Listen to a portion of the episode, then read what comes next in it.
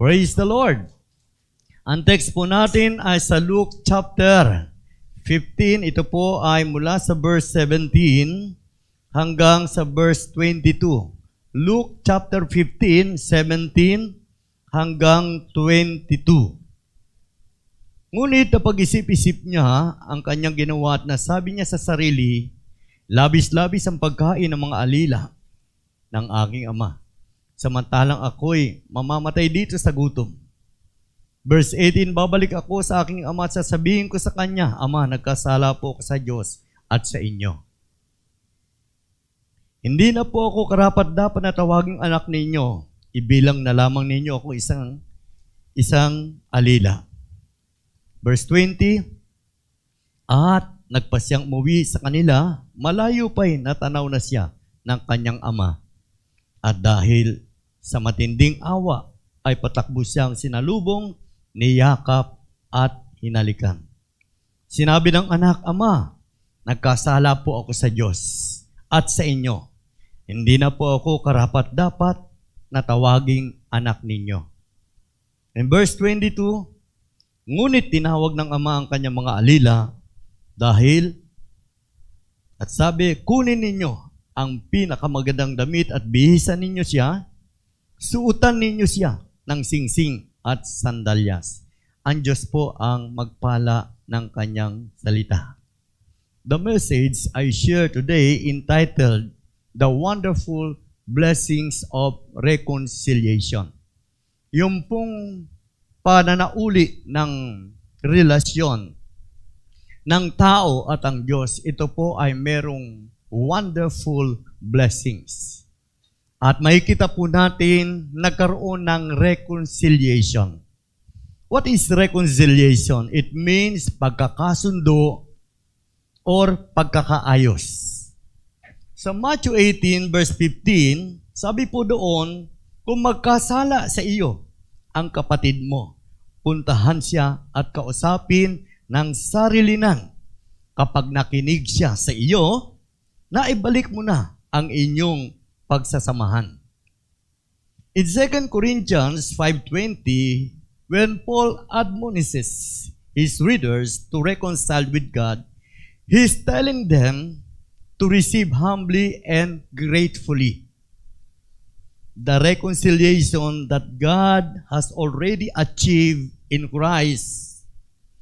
So therefore, believers have been commissioned by the resurrected Lord to have a message and ministry of reconciliation. In this sense, reconciliation is not only a reality of life for believers.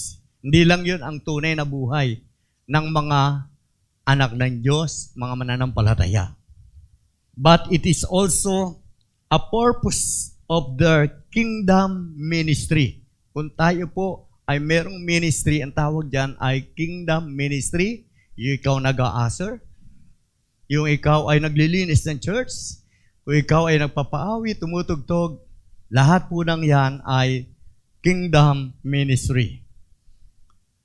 The lost son has a complete story of ruin and reconciliation. Meron pong masamang nangyari at meron din maganda. The downward and upward steps of the prodigal. Christ pictures the Father placing the ring of reconciliation on the hand of returning son. Sinuutan po ng singsing yung kanyang anak na bumalik sa kanya.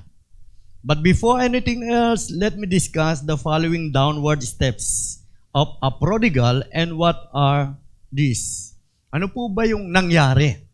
Amen?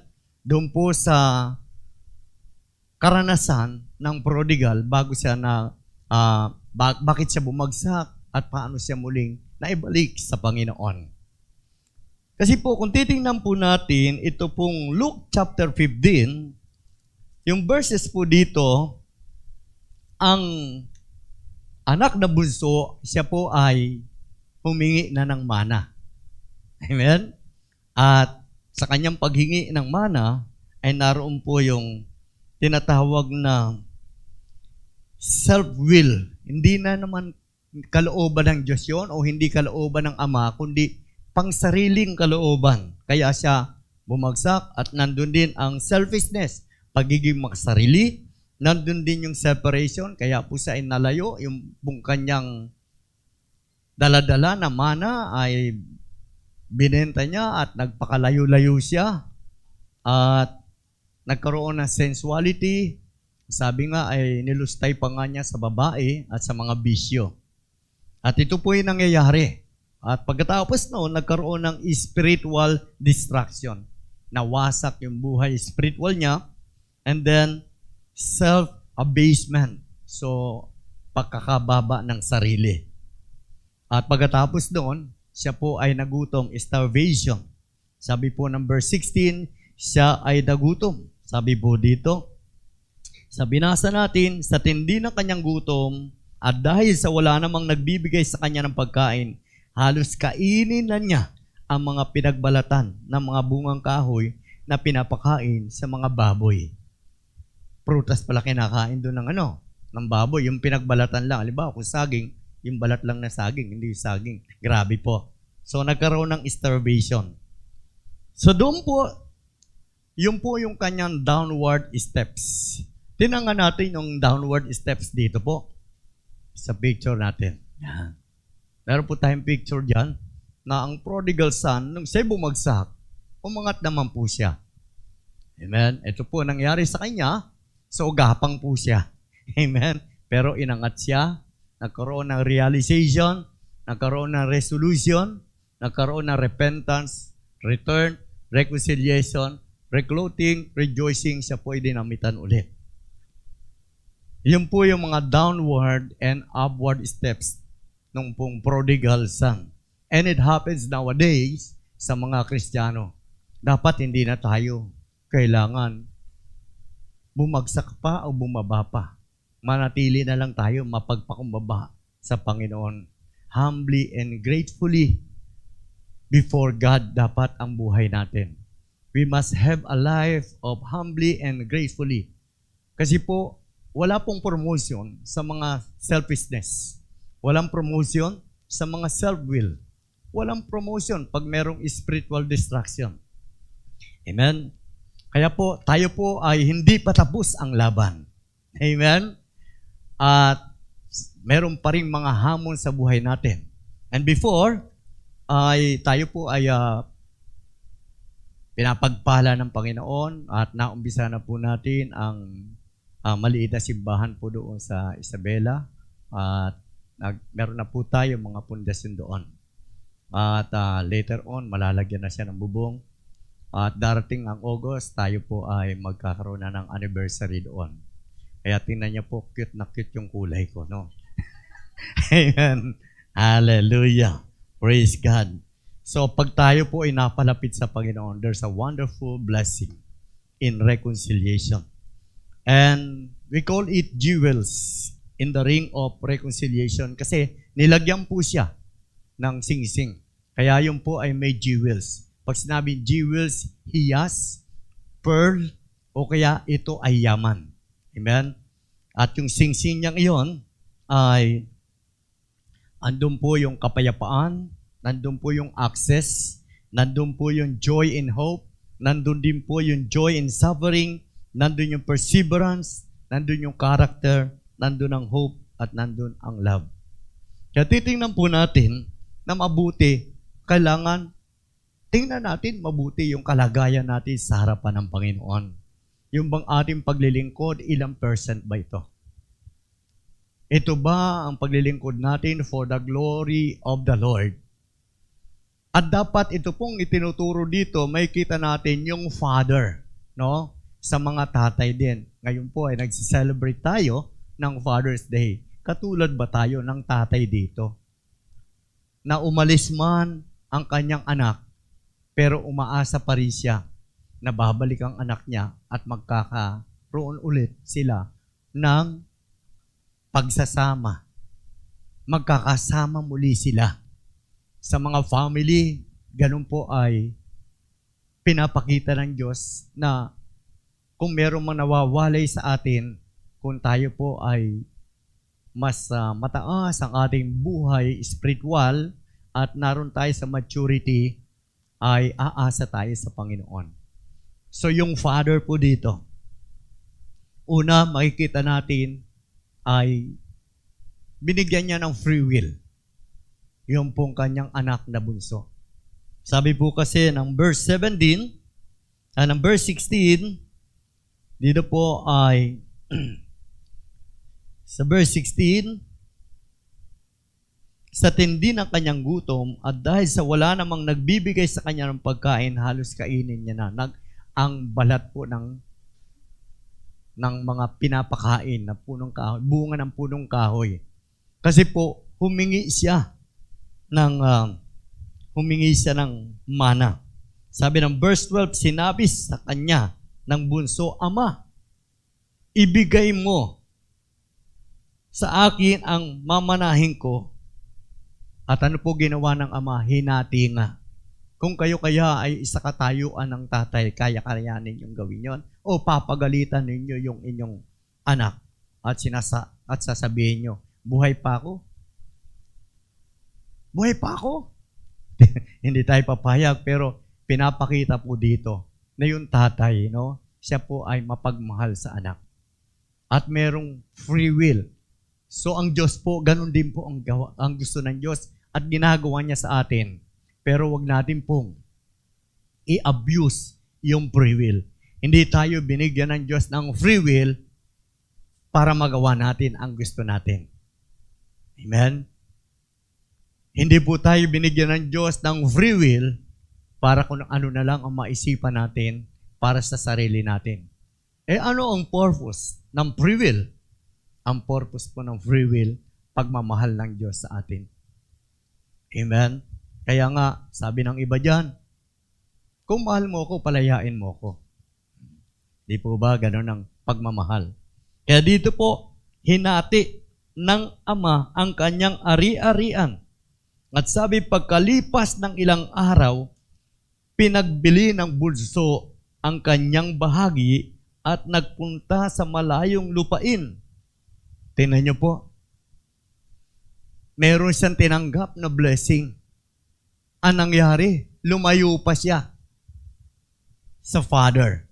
Sometimes it happens sa mga Christians, pagka nagkakaroon ng blessing, pag merong natatanggap, napapalayo pa sa Diyos. Eh siyempre, pag napalayo tayo sa Diyos, ano po mangyayari? Yung daladala natin pagpapala na tinanggap natin sa Panginoon at lalayo pa tayo sa Diyos, ano po mangyayari?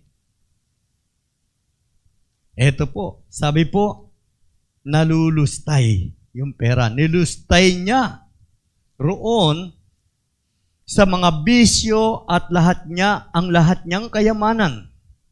Naubos, nalulustay lang. Amen? Dapat pag pinagpala tayo ng Diyos, na huwag tayo lalayo sa Panginoon. At yung pagpapala na binigay sa atin ng Diyos, dapat magamit din para sa gawain ng Panginoon.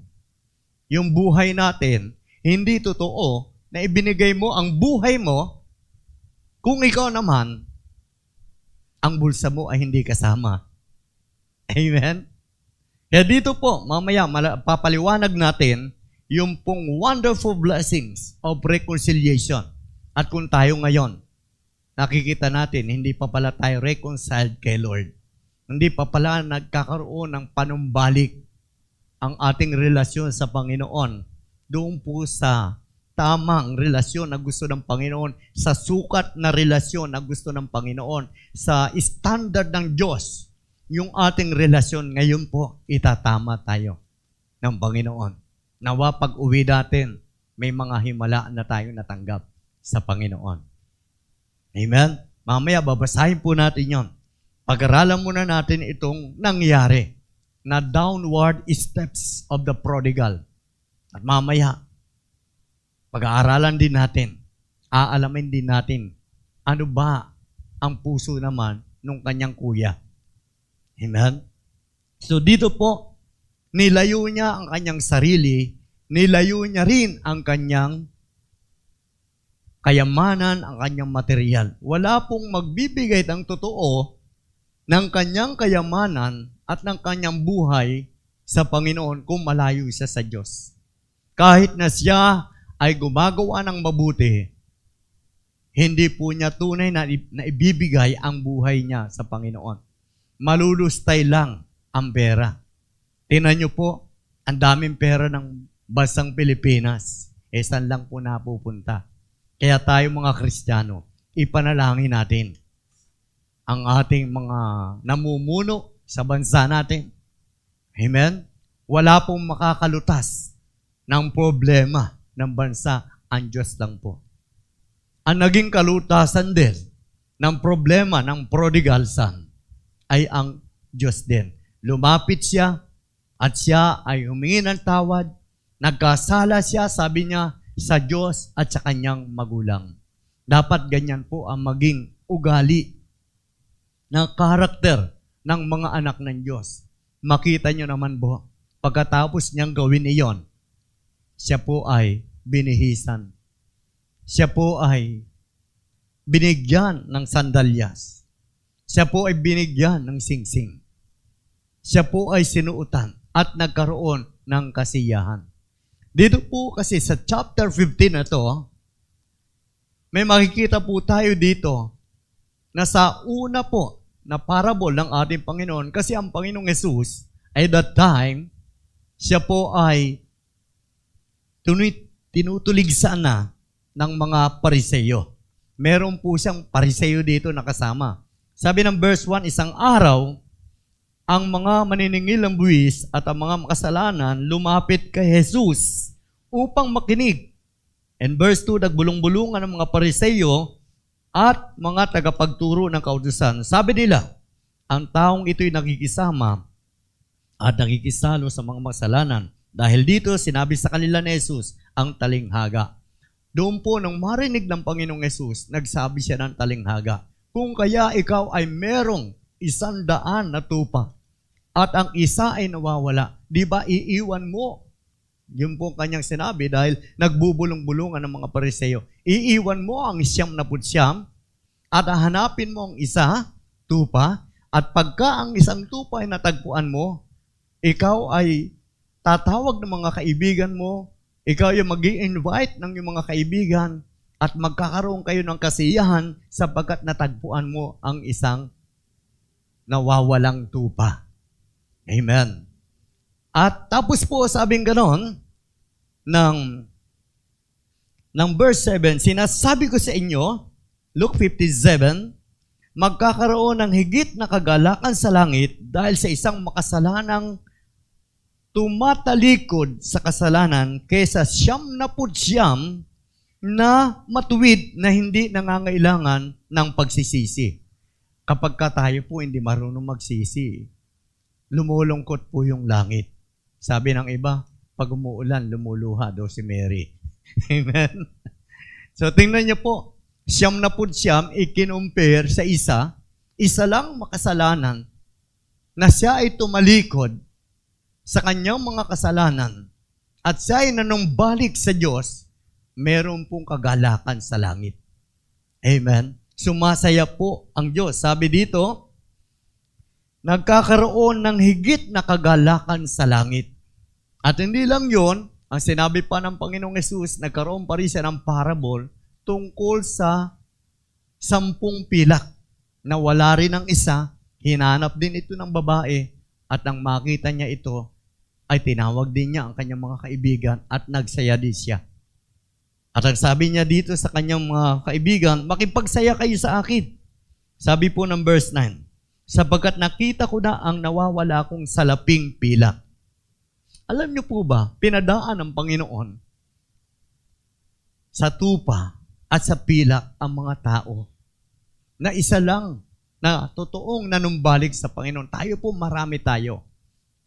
Amen? Mas marami ang kagalakan sa langit na sa tuwing tayo po ay magtitipon, nakikita natin ang sarili natin kung sino tayo sa harapan ng Panginoon.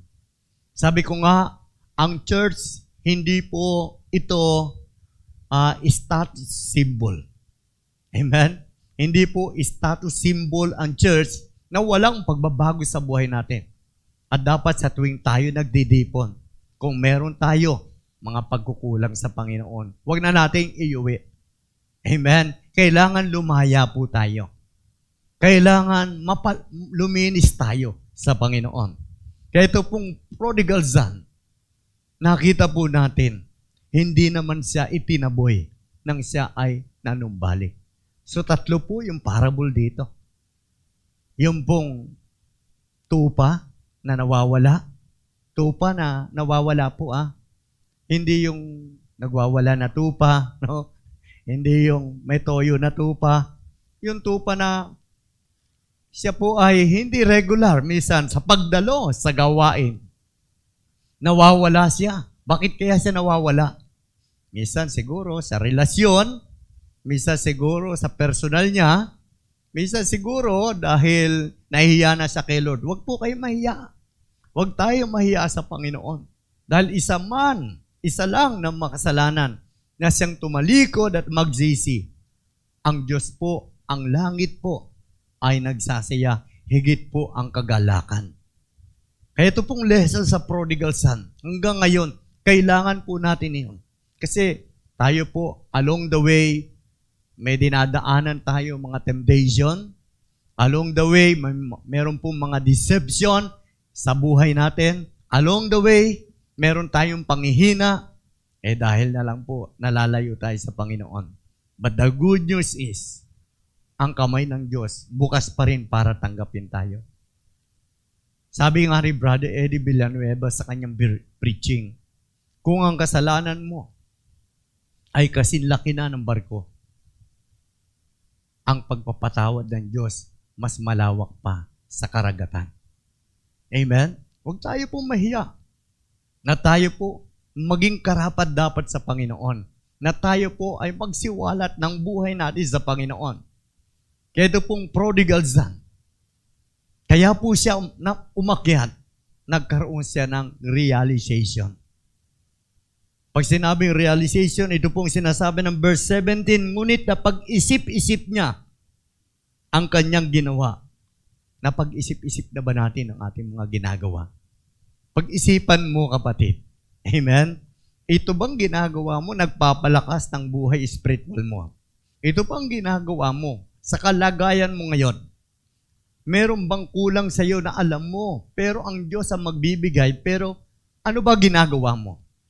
Siya ay nagkaroon ng realization. Tayo po, pag-isipan natin. Amen? Eh, meron nga tayong inaharap na ano, eh, pandemic, COVID-19. Amen? Tapos malalayo pa tayo sa Panginoon. Sino magtatanggol sa atin sa COVID na yan? Eh, ang mga anak ng Diyos, tayo po ay pinangakuan na walang sakit na pwedeng pumuksa sa ating katawan. Amen? Meron tayong Diyos na manggagamot. In Exodus 15 verse 26, He is the God that healed thee. Pinangako ng Diyos ito doon po sa dalawang milyon mahigit ng mga Israelita na siya ang Diyos na manggagamot. Lahat ng uri ng sakit, kayang pagalingin ng Diyos. Kaya makikita nga natin, tinan niyo po, dahil sa pag-ibig ng Diyos, sa kamatayan ni Kristo doon sa krus, at nang siya'y napako doon sa krus, ang sabi po ng Isaiah 53, verse 5, He was wounded for our transgressions. Amen? He was wounded, siya ay nasugatan sa ating mga kasalanan. He was bruised for our iniquities. Siya po ay nasugatan dahil po sa ating mga karumihan. The chastisement of our peace was upon Him, and by His stripes we are healed. Amen? At Marahil hindi po natin makikita ang prodigal son, hindi naman sinabi ng Bible na nagkasakit, pero pagka ganun ang kinakain, nagkakasakit na po yun. Hindi na healthy. Kasama po yun. Amen? Yung pong prodigal son, kasama ang kagalingan. Pinagaling din siya ng Diyos. Sipin niyo po ilang taong kaya yon na siya ay nawalay. Siya ay nalayo Eh, siyempre, yung kanyang mana, hindi naman pang isang araw. Marahil, baka buwan pa yung inabot kasi nag-abroad pa siya. Pero nagkaroon siya ng realization. And brothers and sisters, mag-isip-isip ka. Amen? Tutulong ka ba sa church? Sa gawain ng Panginoon? Ikaw ba ay meron lang simpatya o kabilang ka sa grupo o sa family na itataguyod ang kaharian ng Diyos?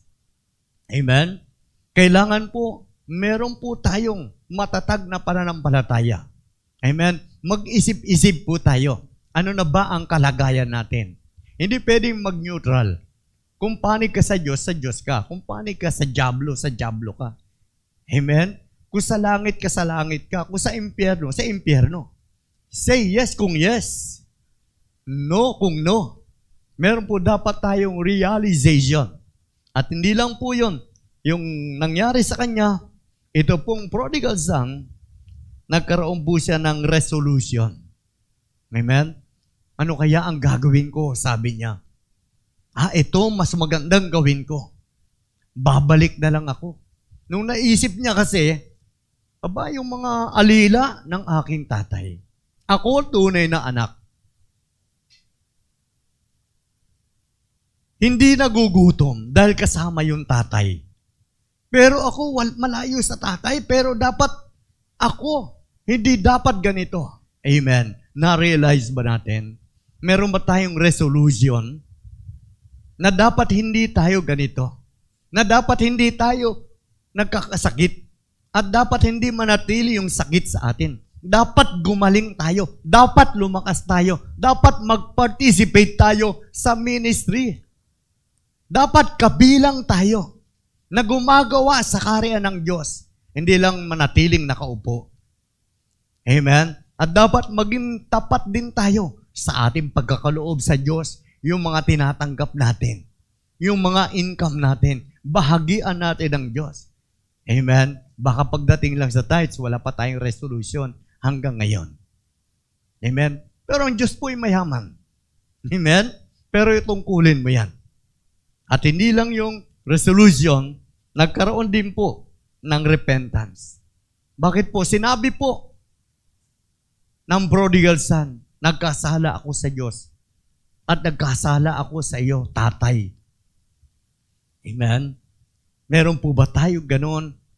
Kasi kung hindi po natin gagawin, yung totoong pagsisisi o paglayo doon po sa mga masasama, wala pong magandang resulta ang pagiging born again natin.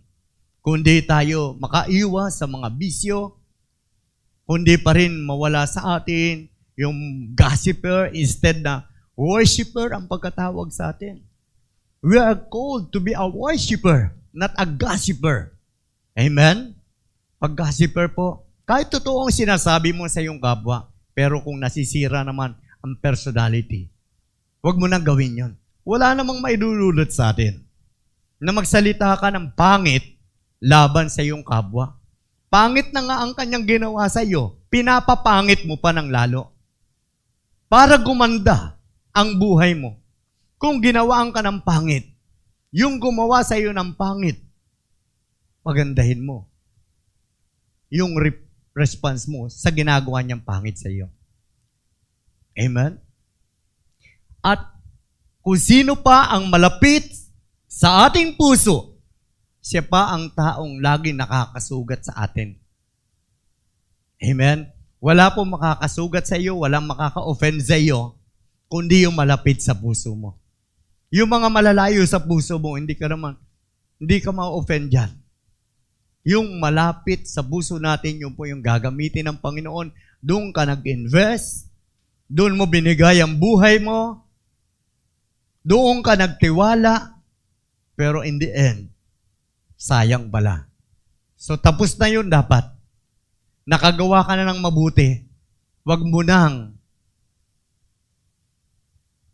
Huwag mo nang burahin ang nagawa mong mabuti. Amen? Sa pamamagitan ng pagganti mo sa mga taong nakasugat at nakasakit ng iyong damdamin. Amen po?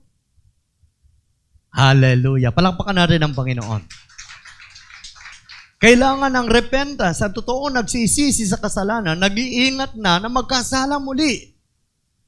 Ang totoong repentance, ayaw niya nang gawin ulit ang mga mali.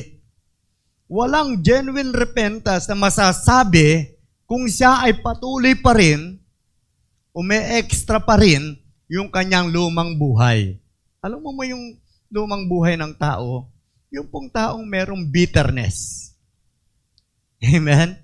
Pero wala tayong makikitang bitterness doon sa father. Nasaktan man siya, hindi niya sinabi, ikaw kasi! Ikaw ang dahilan. Kaya ka nagkaganyan. Wala po tayong makikita sa isang tatay, no? Na makadiyos. Para siyang mas masaya pa siya doon sa pagbabalik. Parang walang nangyari na masakit sa kanya pero nagigrieve ang father. Alam niyo po ang mga magulang, pag wala yung anak, nakatanaw sa malayo yan, nasa na kaya yung anak ko.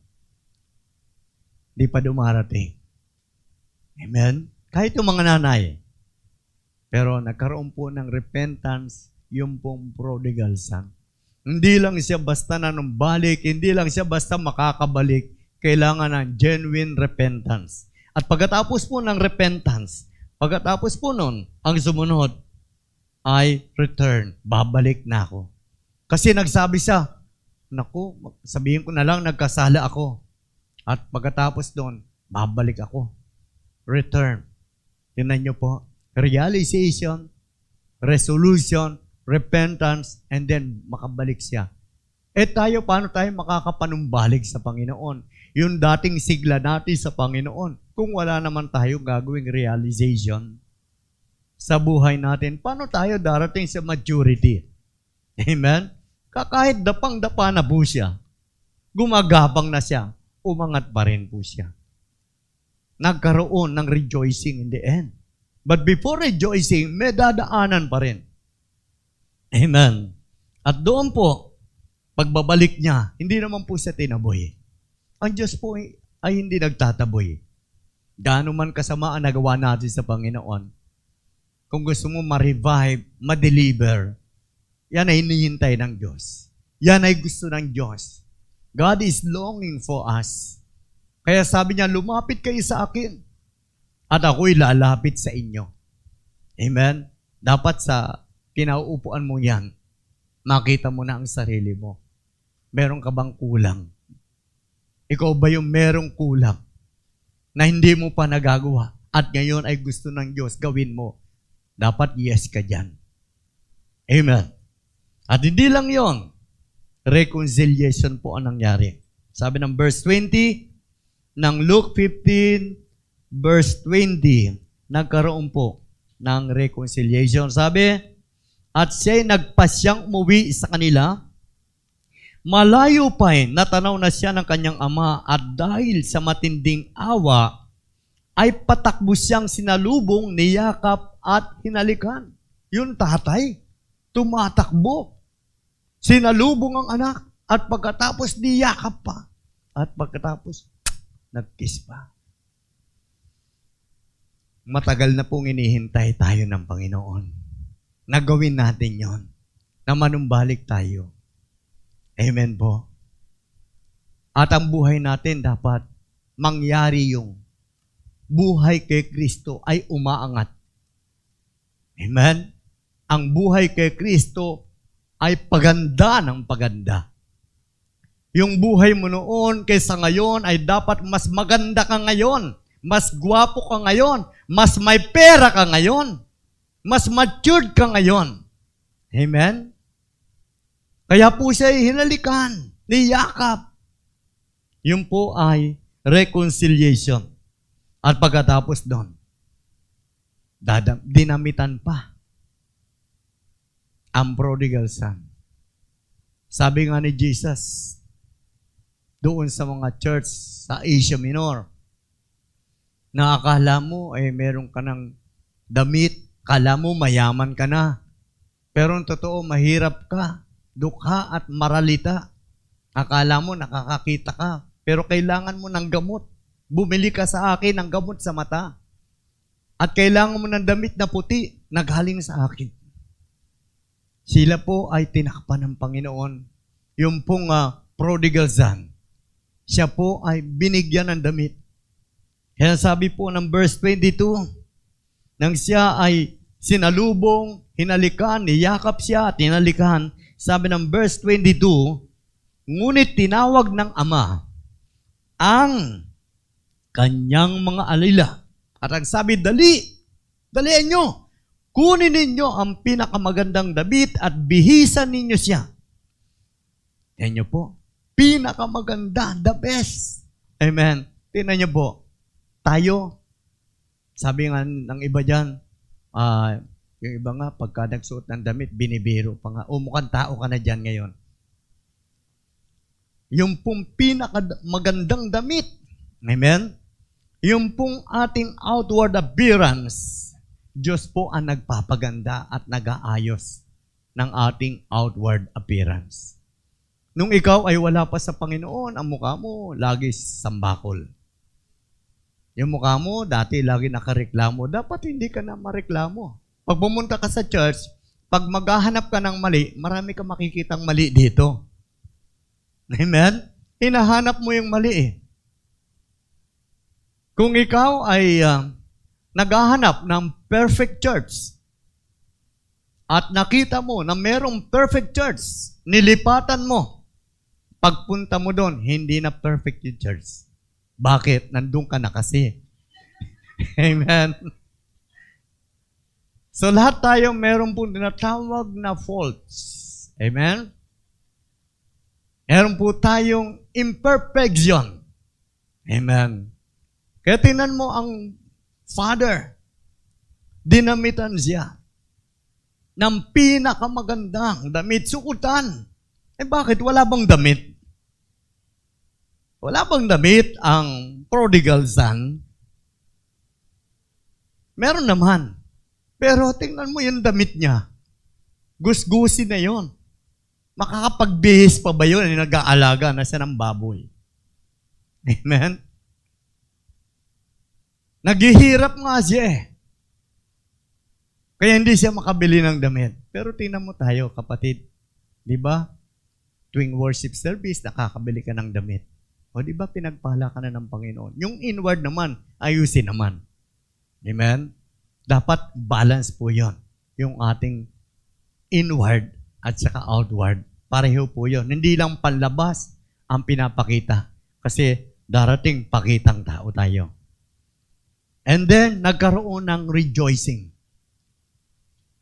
Doon po, nanumbalik ulit yung maganda at masayang buhay ng prodigal son. Ano po yung eight jewels? Ano po yung wonderful blessings? Tinan po natin sa Romans. Sa Romans chapter 5, meron pong wonderful blessings of reconciliation.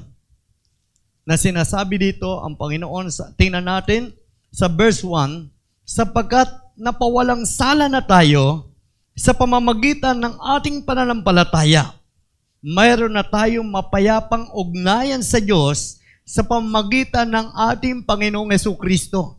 Kung wala si Yesu Kristo, wala tayong mapayapang ugnayan. Amen? Meron tayong peace, mapayapang ugnayan. Yan po yung wonderful blessings of reconciliation na palapit tayo sa Panginoon, sa ating Diyos Ama, the model Father. Amen? Dapat ang Father's Day, ang mga father din, ay kagaya rin siya ng amang nasa langit. Kagaya ng sinabi ni Paul, imitate me as I imitate Christ. Man was created according to the image and likeness of God. And through Jesus Christ, nagkaroon tayo ng mapayapang ugnayan. Amen?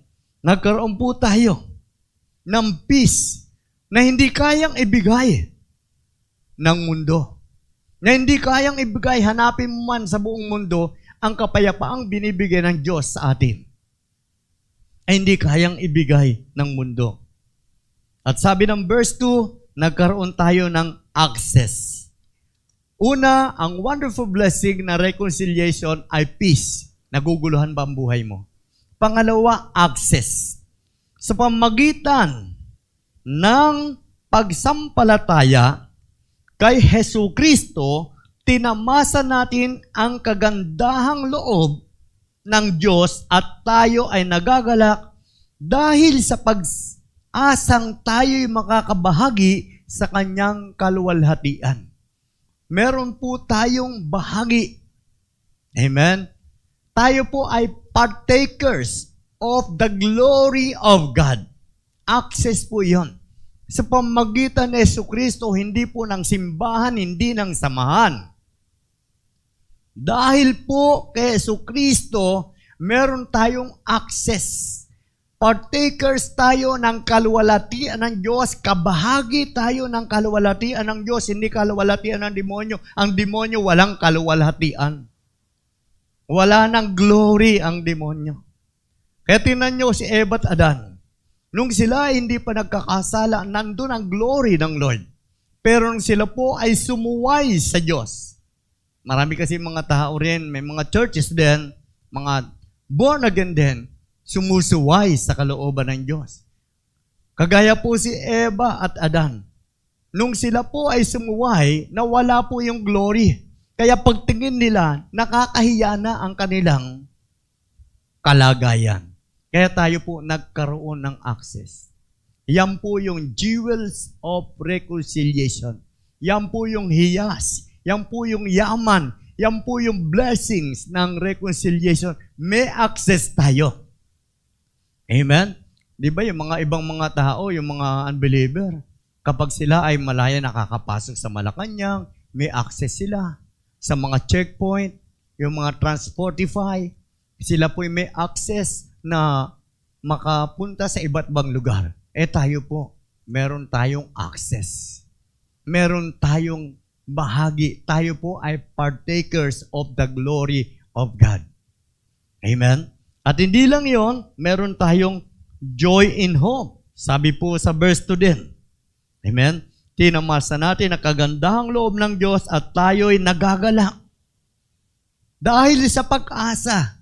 Amen? May joy tayo, joy in hope dahil sa pag-asa.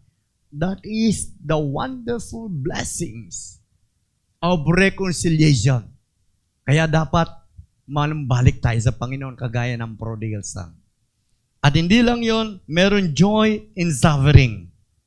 Hindi lamang iyan, sabi ng verse 3, ikinagagalak din natin ang mga kahirapang ating tinitiis dahil alam nating ito'y nagbubunga ng pagtsatsaga. May mga kahirapan din. Joy in suffering. No, may kagalakan sa kahirapan na tinitiis din natin. Amen?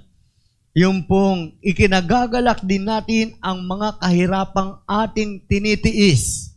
Kaya po, sa buhay kristyano, kailangan matuto rin tayo magtiis sa mga kahirapan. Amen? Joy in suffering sapagkat yan po ay wonderful blessings in reconciliation. Kapag na reconcile tayo sa Panginoon, napalapit tayo sa Diyos, nagkasundo muli tayo, napalapit ulit tayo sa Panginoon, nagkaroon ulit tayo ng fellowship sa Diyos, kagaya po na nangyari sa prodigal son, na nung balik siya sa Ama, nagkaroon ng joy even in suffering. Kasi po, yung time na yon, yung kuya, nag-react na eh. Pero wala pong problema yung prodigal son. Kahit nag-react na yung kuya, ang ginawa ng tatay, lumabas na lang yung tatay. Eh. At sabi ng tatay, huwag kang manggulo dito, ha, magsasaya kami. Parang ganun na ibig sabihin, pero inayos ng tatay sa magandang salita. Binigyan pa rin siya ng pag-asa. Amen? Kahit po tayo, minsan lumalayo na tayo sa Panginoon nagseselos ka na sa kapatid mo, o kaya may pagtatampo ka na, meron ka ng hindi magandang ugali, hindi mo ba alam, meron pa rin nag encourage sa iyo para mapabuti buhay mo. At hindi lang po yon ang wonderful blessing, meron tayong tinatawag na perseverance, pagtsatsaga. Sabi ng verse 4, at ang pagtsatsaga ay nagbubunga ng mabuting pagkatao. Mabuting pagkatao. Hindi lahat kasi ng Christian mabuting pagkatao eh. Minsan may mga may mga Christian, hindi maganda yung kanyang ano, hindi siya nakaka-impress. Nakaka ano siya? Ano ba tawag doon? Nakaka-stress. Men, dapat na-impress sa iyong pananampalataya ang kapwa mo, ang asawa mo. Alam mo yung sa bahay, kahit yung asawa mo hindi sumasama sa iyo, pero hindi mo pa alam na i-impress na siya. Dahil meron kang perseverance sa ministry at sinasabi siguro sa iyo ng asawa mo, sinasabi si, siguro sa iyo ng kapitbahay mo, sinasabi siguro sa iyo ng iyong mga mga kaibigan na hindi born again. Napakatyaga naman ito. Amen? Kasi yan po ay wonderful blessing. Sasabihin layo-layo naman ng pinupunta mo simbahan, diyan ka pa pumupunta. Dito ka na lang sa amin, malapit dito. Alam ba, alam na bibless sa iyo kasi pumupunta ka kahit malayo. Amen? Kasi alam mo yung family mo. Alam mo yung tatak mo. No? Tatak jomsi ka. No? Kung saan ka tatak, doon ka. Amen po? Kaya yung mga wala pang tatak, magpatatak na kayo dyan. Amen? Kaya nga, meron tayong water baptism that is formal acceptance na that you are belong to the family of God. Amen. So, nandun po yung pagtsatsaga. Nagbubunga ng mabuting pagkatao at ang mabuting pagkatao ay nagbubunga ng pag-asa. Tingnan niyo po, pag mabuting tao, no? Yung perseverance, yung pagtsatsaga, nakikilala tayo. Sabi nga po ng anak ni na, Nanay Viterbo ng kanyang manu, manugang kahapon po sa doon po sa child dedication. Salamat Bishop sa pagtsatsaga mo rito. Ngupunta ka pa rito. E siyempre, yung po makikita doon na nagbubunga ng mabuting pagkatao. At sabi niya, huwag po kayo madadala. Hindi ko naman sinagot. Dalang-dala na ako, kaya hindi ako nadadala eh. Amen? Dalang-dala na. Ibig sabihin, nadadala talaga ako ng bahagi ng paglilingkod sa Panginoon. Amen? So, yung perseverance, that is the jewels. Amen? Wonderful blessing of reconciliation. Meron pong pagtsatsaga, nagiging matyaga tayo. Amen. Saan? Matyagang manalangin, matyagang dumalong, matyagang nagkakaloob. Basta lahat, pinagtsatsagaan mo para sa Panginoon. Wala kang sinasabi na, ayoko na magtsaga dyan, wala namang kwenta. Kaya, bless ka kapatid. Amen? Yun po ang blessing ng reconciliation. Baka hindi ka pa ngayon na-reconcile, kailangan mo ang reconciliation. Hindi lang yon yung character, sabi po ng verse 4, yung pong uh, character. At ang pagtsatsaga ay nagbubunga ng mabuting pagkatao. Amen. Mabuting pagkatao, character. Yan po ay wonderful blessings ng reconciliation. What is being born again Christian? Na wala ka namang magandang patotoo sa kapitbahay mo. What is born again Christian? Na nagmumura ka pa. Nagsisinungaling ka pa. Makamundo ka pa rin So hindi po tayo nagkakaroon ng mabuting pagkatao. Hindi pa rin maganda ang pakipagrelasyon. Hindi ka pa rin convicted sa mali. Committed pa rin sa paggawa ng mali. Dapat yung pong karakter makita rin sa atin. Anong karakter ba ang hinahanap sa atin? Yung nine fruits of the Holy Spirit. The love, the joy, and peace, long-suffering, goodness, kindness, gentleness, self-control, perseverance. Amen? The nine fruit of the Holy Spirit, makikita na doon po yung mabuting pagkatao, the character. And then in seven is hope. Sabi po ng verse 5, at hindi tayo binibigo ng pag-asang ito. Amen? Tingnan nyo po yung wonderful blessings ng reconciliation. Yung pag-asa na inaasahan natin walang kabiguan. Amen? Hindi tayo nabibigo. Kailan ka binigo ng Diyos? Pangalawang tanong, kailan mo naman binigo ang Diyos? Amen? Minsan, nabibigo ang Diyos sa atin. Sa mga pangako natin, hindi natin natutupad, nabibigo ang Diyos. Pero ang Diyos ba, binigo tayo? Binabayaan ka ba ng Diyos? Hinayaan ka ba ng Diyos? na hindi gumaling ang sugat ng damdamin mo? Binabayaan ka ba ng Diyos na ikaw ay magkulang? Mismo, sabi ni David in Psalms 23, The Lord is my shepherd, I shall not want. Siya mismo, pinatotoo niya, ang taong matuwid, laging may pag-asa. And the steps of a good man are ordered by the Lord. At ang taong matuwid, hindi po siya nagkukulang. Sabi ni David, tumanda na ako. Wala akong nakita na tao na umasa sa Diyos dahil matuwid ang buhay na nagkulang. Hindi ka kukulangin. Amen? Kailanman hindi ka pagkukulangin ng Panginoon sa family mo, sa pagpo-provide mo, sa provision, hindi ka pagkukulangin ng Diyos. Para sa pangailangan ng anak mo, hindi ka kukulangin. Ang anak mo, may gatas lagi yan. Amen?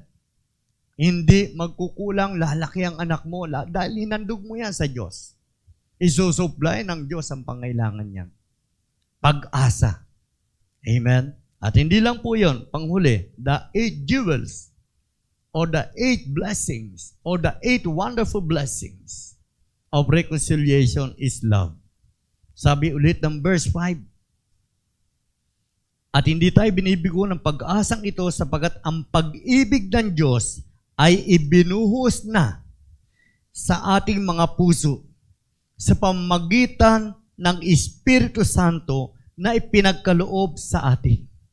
Ibinuhos na po ang pag-ibig ng Diyos sa ating puso sa pamagitan ng banal na Espiritu na pinagkaloob sa atin, niregalo sa atin ang Holy Spirit. Amen? Yun po, ang eight jewels or wonderful blessings. Ano naman ang nangyari? Yung kuya. Nagre-reklamo ang kuya, parating pa lang ang kuya sa bahay. Anong nangyayari dyan? Sabi niya, anong nangyayari dyan? Bakit maingay? Eh sabi nung katulong, yung kapatid mo, dumating yung kapatid niyo po eh, dumating po. Kaya sila nagsasaya. Eh nagpatay nga na. Ng baka, pinatabang baka, pinatabang guya, pinatay. Para lang magkain na sila, may mga kantahan. May sing-sing ba siya? Amen? Yung po yung jewels of reconciliation. Ang elder son represents those like Pharisees who outwardly keep God's command, but inwardly have a prideful, religious, and judgmental spirit. Oo, sumusunod siya panlabas. Pero inwardly, punong-puno ng pagmamataas at meron judgmental spirit. Pangalawa, the elder son, meron siyang self-righteous legalism and has no joy. Wala siyang kagalakan. Kapatid, kung kulang ka niyan, kailangan i-repent natin. And pangatlo, the other son is repulsive witness and disgusting to God. Pag sinabing repulsive, nakakasuklam o kasuklam-suklam. Na, nas, nakakasuklam sa Panginoon. Nasusuklam mo ang Diyos sa mga ganun. Sa ugali po ng kuya niya, the elders, the elder. Amen? Nasusuklam ang Diyos. Yung ugali niya parang pariseo, panlabas lang ang ginagawang pagsunod. And before I close, sabi po na Luke 15.24, My son was dead and lost. Yung pong prodigal son, namatay siya. Kasi mahabang panahon. At nawala siya. Kaya natuwa ang ama. At sabing ganon ng ama, namatay siya. Ngunit siya ay nabuhay, nawala siya, ngunit siya ay bumalik. Kaya sila ay nagkaroon ng celebration. Kaya natuwa po yung langit. Amen? So dahil lost, what is lost? Lost is used in the sense of being lost to God. Pag sinabing lost, malayo ka sa Panginoon. Like sheep going astray. May mga tupa na naliligaw, na nagkanya-kanya. And life away from God's fellowship is a spiritual death. Amen? Ang buhay, no? Na malayo sa pakipag-fellowship sa Diyos. Ito po ay patay spiritually. Kamatayang spiritual. But in returning to God brings true life. Kaya kailangan manumbalik tayo sa Panginoon. Magpasiyasa tayo sa Panginoon.